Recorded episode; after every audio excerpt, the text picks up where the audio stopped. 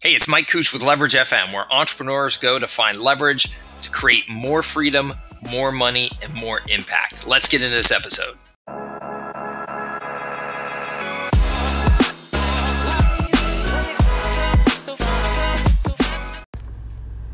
Hey there, it's Mike Cooch. I'm uh, actually sitting in my car waiting for the car wash, and uh, it reminded me of this this little lesson here about the types of businesses that you start. And uh, so I thought I'd try and record it here right now while it's fresh on my mind. I hope the sound is okay. I don't know, you might hear the car wash in the background. Uh, before I get into it, though, I just saw a guy drive in with his brand new McLaren into the automatic car wash. And I was thinking, you know what? That's when you know you can really drive a McLaren. You can really afford a McLaren when you're driving into the automatic car wash because you don't give a shit the fact that the automatic car wash is going to scratch up your car like a hand car wash won't. If you're a car wash nerd like I am, you know that if you have a nice car, you should be getting a hand car wash. I'm in my Jeep, so I don't care. but if I was in a McLaren, you damn well know I'd be getting that thing hand washed. Anyway, the lesson that I want to share with you today is Warren Buffett uh, has has commented about how he looks for businesses that he could have a high schooler run right? That's why he likes Dairy Queen and, and See's Candy and businesses like that. Businesses that are simple enough that he could hire a high schooler to run most of the operations. You may have to have a little bit of oversight for him, but the majority of the work done by somebody that's not real skilled labor. Um, you just need somebody to show up and, and kind of, you know, do some some basics operationally to make the business run. And I think about that a lot because there are a lot of businesses that I've been involved in that are really you know they're complicated. I'm i am attracted to trying to solve at least some sort of a, a you know relatively complex problem. Um, there's there's some sort of appeal to that to me.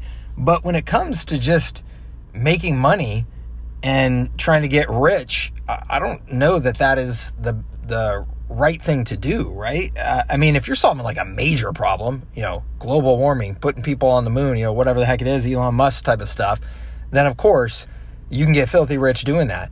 Um, but I think that those businesses are exceptions, right? Most businesses, if you're if you're getting complexity and challenge, it's probably not really actually uh, got like a uh, the same relative gain in terms of economic value necessarily, right? Uh, you know, a more complex, difficult business does not necessarily mean that you're making more money. And I think in a lot of cases, it's exactly the opposite. So I'm sitting there, sitting at this car wash because I'm thinking, you know, I am kind of a car wash nerd. I love car washes. I've always loved washing my cars. Um, and this automatic car wash, somebody made an investment. They got the land, they got the property, right? They, they got the machine that does the car wash.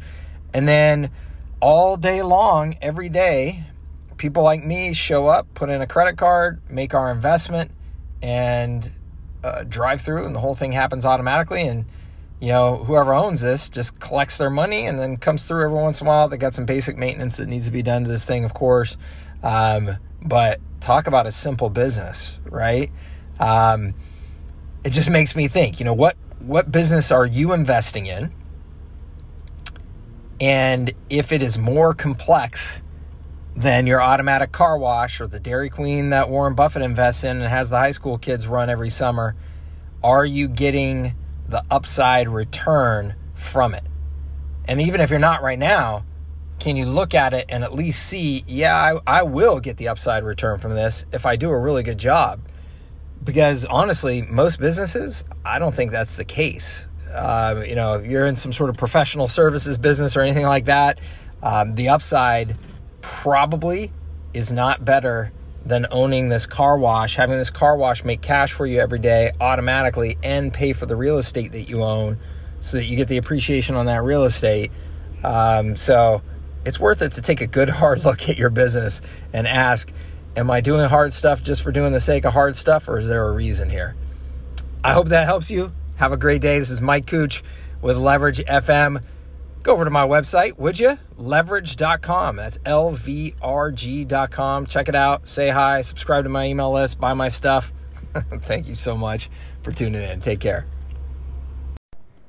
Hey, podcast listeners, this is Mike Cooch with Leverage FM. I really appreciate you tuning in. Always appreciate your time and attention. And if you're liking the podcast, I'd love it if you'd head over to Instagram and join our community there.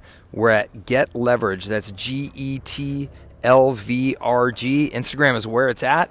Love using it to grow our business and connect with people and build a community, and would love to have you as a part of it. Again, it's Instagram and it's G E T L V R G. We'll see you over there.